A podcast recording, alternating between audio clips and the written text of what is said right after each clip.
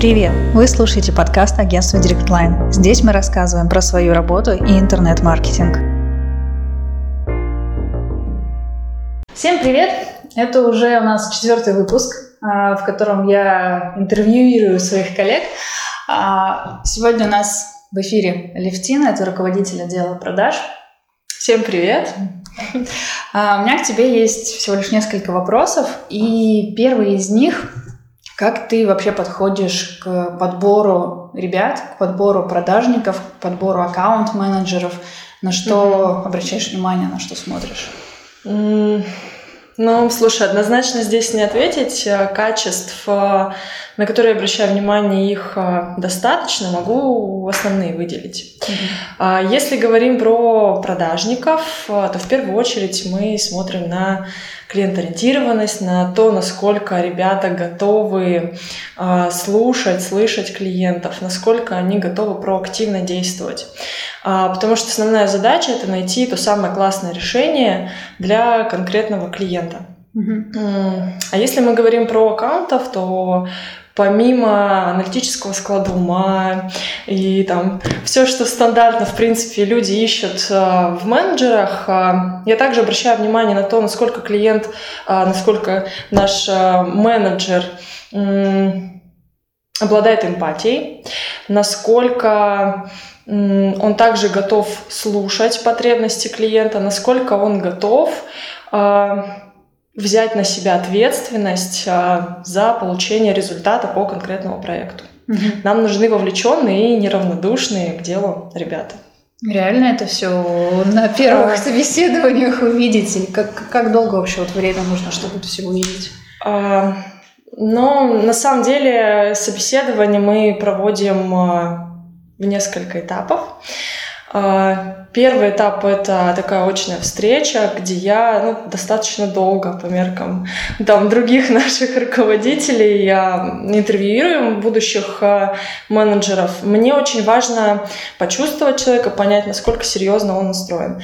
А дальше я даю какие-то тестовые задания, они тоже такие в формате игры. Ну и понятно, что все качества я проверить сразу не смогу, но если я понимаю, что да, человек готов, у него есть желание, а, то мы с такими ребятами уже можем работать. Угу. А дальше по результатам. Хорошо. А вы скажи, вот, э, на действующих менеджеров именно аккаунтов, как ты распределяешь проекты? Ну, то есть кому какой вообще? Есть какая-то особая методика? Mm. Все зависит от конкретного проекта, который к нам приходит и от э, тех компетенций, которыми менеджеры обладают. Э, каждый из наших менеджеров, он в чем-то своем уникален. Есть определенные сильные стороны у каждого сотрудника, поэтому если мы понимаем, что в проекте нужно уделить внимание э, четкости, алгоритмам, поставленным целям, то у нас для этого есть э, одни менеджеры. А если клиент такой достаточно тоже активный, отзывчивый и нужно очень много коммуникации, то есть э, другие mm-hmm. наши ребята. Э, в целом компетенции, именно знания самой специфики интернет-маркетинга у всех на уровне, поэтому здесь мы больше, наверное, под э, ритм работы с клиентом подбираем менеджера. Э, бывают случаи, что что-то идет не так, поэтому мы можем в процессе работы, если видим такую необходимость, то можем менеджера заменить, чтобы коммуникация строилась максимально продуктивно. Угу. Понятно. Вот. А скажи, а ты сама ну, часто подключаешься именно на задачи клиентов? И если да, то в, ну, в каких ситуациях чаще всего это бывает? Mm. Когда к тебе ребята обращаются? Um обратиться, наверное, ну, могут с разными абсолютно вопросами, но э, чаще я включаюсь э, в двух, наверное, вариантах.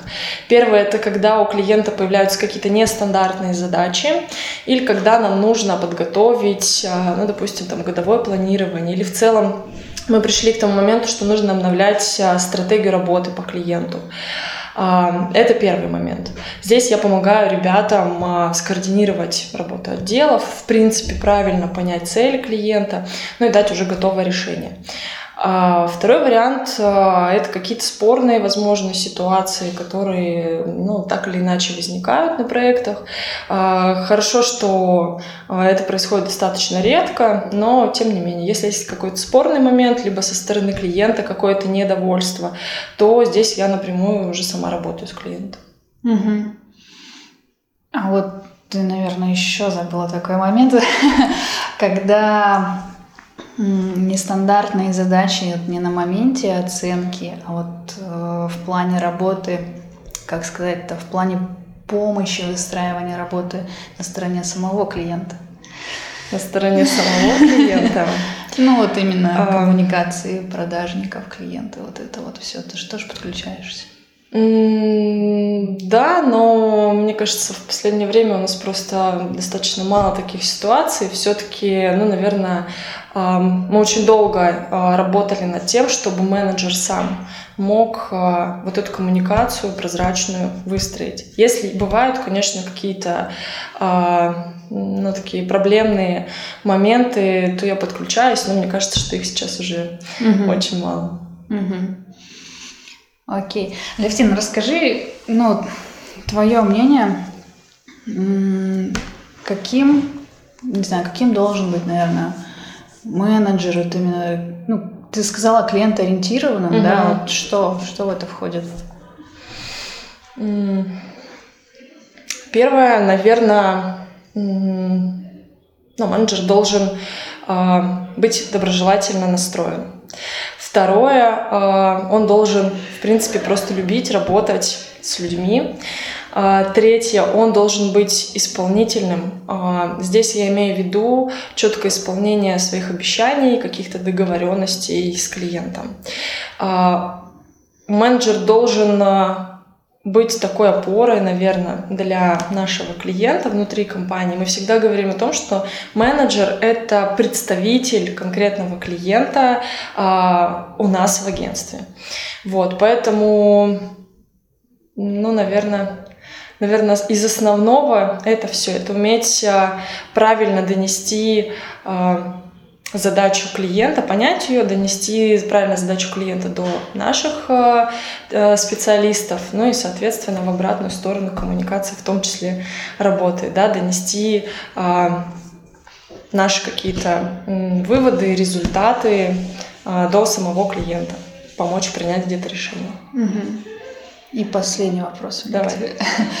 А, ну, все-таки менеджеры у нас это такая прям первая линия, вот как угу. ты сказала, да, это защита интересов клиента у нас внутри, ну и, собственно, наоборот тоже.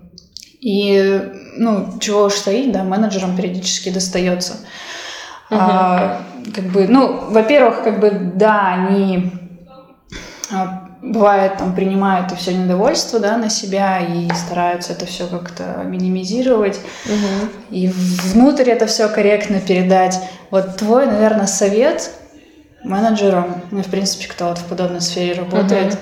Как такое переживать? Ну, потому что даже могу сказать там по нам, да, по специалистам, которые а, даже уже когда отфильтрованная информация какая-то до нас доходит, у нас все равно порой там бывают какие-то, знаешь, такие, даже, ну, не всегда мы спокойно это воспринимаем. Вот, и я просто представляю, каково порой приходится менеджеру, как, как с этим работать.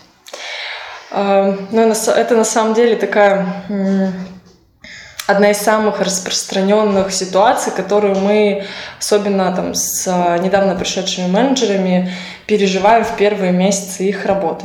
Конечно, а, реакции у клиентов могут быть абсолютно разные. А, но все дело в том, что это, ну, во-первых, нужно понимать, что это всего лишь эмоции, все мы люди, эмоции проходят, mm-hmm. да.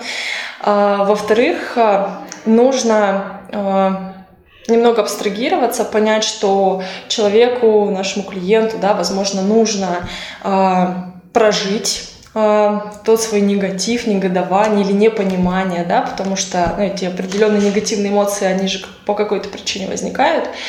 И здесь основная задача компетенция менеджера понять, а что послужило причиной.